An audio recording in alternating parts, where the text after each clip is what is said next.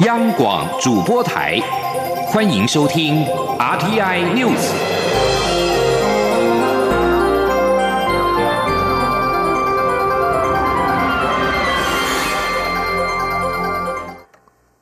各位好，我是主播王玉伟，欢迎收听这节央广主播台提供给您的 RTI News 新闻。首先带您关注。针对台湾与所罗门群岛的外交关系，日前出炉的跨党派小组报告对我方不利。外交部今天重申，所罗门群岛政府应该依据自己所宣示的做法，要参考该国外交部等单位的相关报告，并且倾听所国广大民意之后，根据民主、合法、公开、透明程序再做出决定，切勿只以一篇作假的报告就决定重大外交政策。前天记者王兆坤的采访报道：所罗门群岛政府正在评估与台湾的外交关系。执政团队日前举行党团会议，聆听跨党派小组口头报告，内容相当不利台所关系。不过，除这一份跨党派小组报告外，所国政府还会有其外交部、总理府、国会外交委员会的评估报告。整体情势仍在持续发展中。我政府呼吁所国政府。依据正当程序进行决策，不要只凭一份报告就做出决定。外交部发言人欧江安说：“中华民国政府在这边也呼吁所罗门群岛政府呢，并依据他之前所宣誓，要参考他们的外交部、国会、总理府所做出的相关的报告。”并倾听他们所罗门广大的民意基础之后，依据民主、合法、公开、透明的程序做出决定，切勿以一篇意在欺瞒的作假报告就决定的重大的外交政策，来伤害了台湾跟所罗门多年的情谊。外交部再度驳斥所国跨党派小组报告内容的谬误及偏颇，不仅严重扭曲事实，还谎称曾来台考察并与我方讨论。因为这个跨党派小组不曾来台访问，小组里个别成员虽曾于八月与亚太国会议员联合会所罗门群岛代表团随同访台，可是并不具有考察小组任务身份，而且外交部也没有跟他有任何意见交换。在上述情况下，外交部指出，跨党派小组报告竟然声称我外交部人员表明我方对所国无特定援助计划。这报告基本上是一派谎言，所以外交部认为，由于事实基础已有错误，跨党派小组做出的结论或建议也失去可信度，相信也无法取信所国广大民众及政治人物。欧江安说：“外交部在这边提醒，也是所罗门的各界人士，我们进行呼吁，切勿落入他们所涉入的一个这个结论跟陷阱。”外交部强调。我国高度珍惜与所罗门群岛的邦交，将尽最大努力向所国表达我方诚意。因此，外交部次长徐思俭访问所国的行程将如期进行，以利与当地各界重要人士会晤，全力巩固邦谊。根据了解，徐思俭最快十五号就会启程前往。中央广播电台记者王兆坤台北采访报道。至于台美关系，则仍然是互动相当热络。驻美国台北经济文化代表处十三号与美国在台协会签署了台美有关部分领事职权谅解备忘录，保障双方旅外国民的权益，并且彰显台美恒久伙伴关系。驻美代表处指出，台美有关部分领事职权谅解备忘录将可进一步保障双方旅居对方国人的人民权益。未来如果有台湾民众在美国遭逮捕拘禁，美方执法单位必须立即主动告知当事人享有领事探视权，并且是当事人意愿向我方进行通报。美方在接获台湾民众请求时，应立即进行领事通报，并且协助台湾驻美相关各处人员与当事人联系，提供领事探视。如果当事人因为顾及个人隐私或其他原因拒绝通报，美方也将予以尊重。相关通报机制是基于台美双方互惠原则，也适用于在台湾的美国公民。继续关注政坛焦点。国民党总统参选人韩国瑜今天到台中进行参拜二十一间公庙的铁人行程，台中市长卢秀燕也陪同。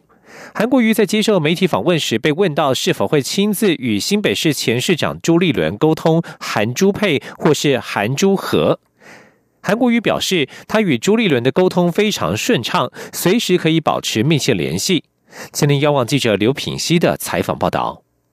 对于明年总统大选，国民党内期盼总统参选人韩国瑜能与新北市前市长朱立伦、韩朱配，并由高雄市副市长李四川居中协调。但传出朱立伦的态度犹豫观望，进度停滞。韩国瑜十四号到台中市参拜庙宇时，接受媒体访问，被问到是否会亲自与朱立伦沟通，韩国瑜表示。他与朱立伦沟通非常顺畅，随时可以保持密切联系，但不愿回答朱立伦的态度。他说：“我跟朱立伦市长沟通的管道非常的顺畅，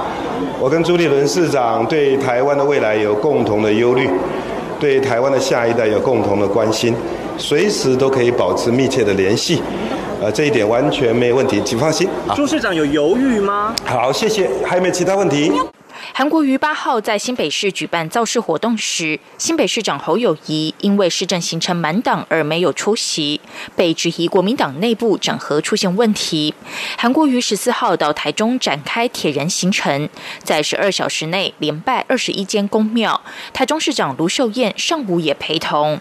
韩国瑜在公庙也特地请台中市民支持卢秀燕。韩国瑜指出，他与卢秀燕在日前一项县市首长民调中调车尾，但该调查用的是去年的资料。民进党的民意代表应该去总统府及交通部找前任市长抗议。他并表示自己与卢秀燕为市政没日没夜拼得死去活来，却因为几个阿拉伯数字就把他们打到十八层地狱，哪有这种事？韩国瑜还说，蔡英文总统每天说现在是二十年来经济最好、是最优秀的总统，但到庙里拜拜都没有人，不像在场的支持者，每个眼睛都炯炯有神，期待改变。他并表示。再美丽的小岛，再雄壮的老鹰，如果没有两只翅膀，也没有办法飞。如果台湾人民对现况很满意，明年就投给蔡英文总统；如果已经受不了，想要改变，就将选票投给他。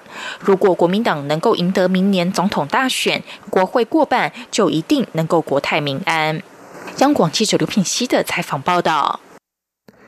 外传红海创办人郭台铭为马英九日前被韩粉嘘下台一事感到不平，并且向幕僚表示就由我来教训韩国瑜。郭台铭办公室今天严正否认，更主动提到，如果郭台铭决定参选是为了中华民国好，人民需要一个打破蓝绿对立、有希望的选项。郭台铭十二号在国民党内大佬联名登报呼吁郭韩合作之后，宣布退出国民党。郭幕僚透露，前总统马英九曾力劝郭台铭留在党内，更数度哽咽。联合报报道，马英九日前出席新北造势活动，为国民党总统参选人韩国瑜站台，却被嘘。郭台铭看了向幕僚直言，真替马感到不值。既然如此，就由我来教训韩国瑜。郭半今天表示，郭台铭非常心痛，万喜马英九被韩粉霸凌的遭遇，但是绝对没有说出教训韩国瑜这样的字眼和情绪。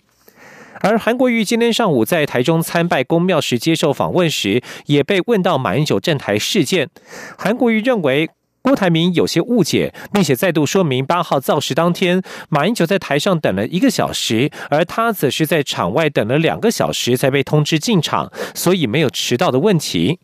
韩国瑜说，是因为当天参与的人太踊跃，耽搁了时间。他已经就这一点特别向马前总统道歉，以后办造势大会时也会更细腻，时间掌握会更准确。希望郭台铭不要误会。继续关注的是地方文教的讯息。居住在苗栗台湾最后一位泰雅族文面国宝柯菊兰，因为肺炎住进加护病房。今天清晨六点多辞世，享其寿九十七岁。苗栗县长徐耀昌得知之后感到不舍，要求苗栗县社会处等给予家属必要的协助。苗栗县议员黄月娥今天在脸书贴文指出，柯菊兰先前因为肺炎住进加护病房，病况一度稳定转普通病房，前后住院长达一百多天。今天的清晨接到柯菊兰辞世的消息，族人都感到相当难过。继柯菊兰过世之后，全国文面长者谨慎居住在新北市中和区的赛德克族文面长者林志妹。纹面是早期台湾原住民泰雅赛德克与泰鲁格等泛泰雅族、泛泰雅族最重要的文化表征。在传统习俗当中，凡是刺有纹面的族人，死后灵魂才能经祖灵同意跨过彩虹桥，前往祖灵的乐土得以安息。长者常有丰富的智慧以及远大的梦想。台北医学大学护理学院学生在暑假期间前往日本见习，帮忙年近八旬的日本长辈圆梦，带回了上千张一九八二年到一九九四年间的台湾邮票。北医高龄健康管理学系副教授刘芳表示，这是相当难得的机会教育，不仅帮助长辈圆梦，也完整了学生的学习历程。前天记者肖兆平的采访报道。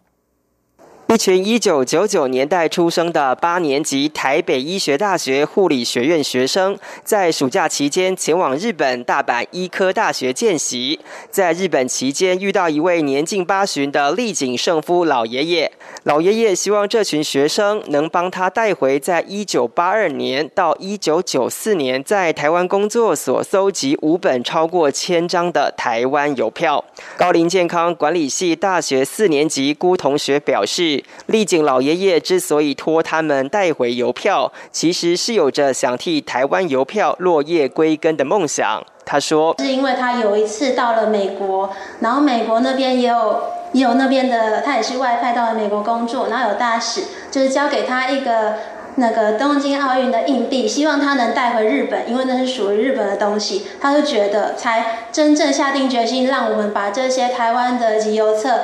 由我们这些台湾的学生带回来，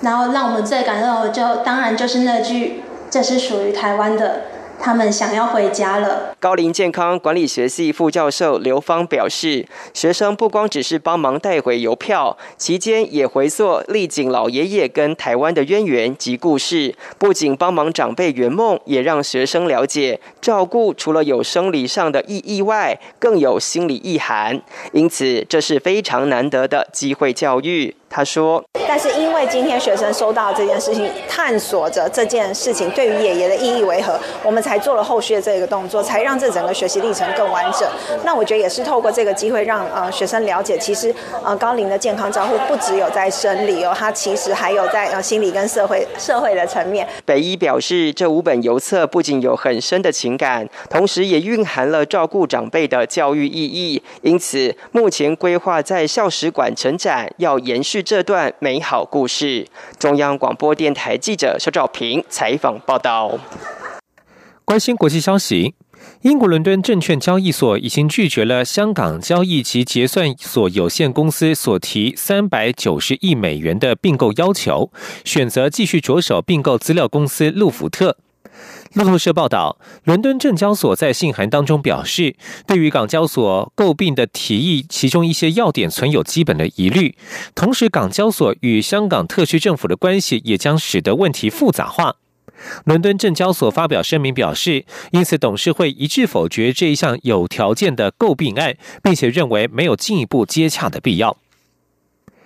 香港政治秘书长黄之锋十三号呼吁美国总统川普与中国的任何贸易协定都应该纳入人权条款。他并且寻求美国支持香港的民主运动。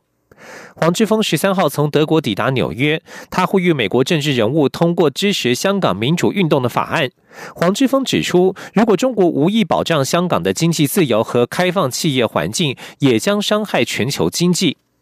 黄之锋将在十七号出席在华盛顿召开的关于二零一九香港人权民主法案的国会听证会，他也将会晤重量级的共和党联邦参议员卢比欧。卢比欧是中国的批判者，今年六月提出香港人权民主法案。黄之锋呼吁美国国会通过这项立法。英国前首相卡麦隆十三号表示，他不后悔在二零一六年决定举行英国脱欧公投。而对于目前的脱欧僵局，卡麦隆提议英国或许应该举行第二次公投来解套。卡麦隆在二零一零年到二零一六年担任英国首相，在二零一六年公投时主张英国应该留在欧盟。当时英国选民以百分之五十二对百分之四十八的投票结果决定脱欧。卡麦隆表示，他对未来的发展极度忧虑，但是他捍卫二零一六年举行公投的决定，认为这是重新谈判英国与欧盟关系必要的做法。以上新闻由王玉伟编辑播报，这里是中央广播电台台湾之音。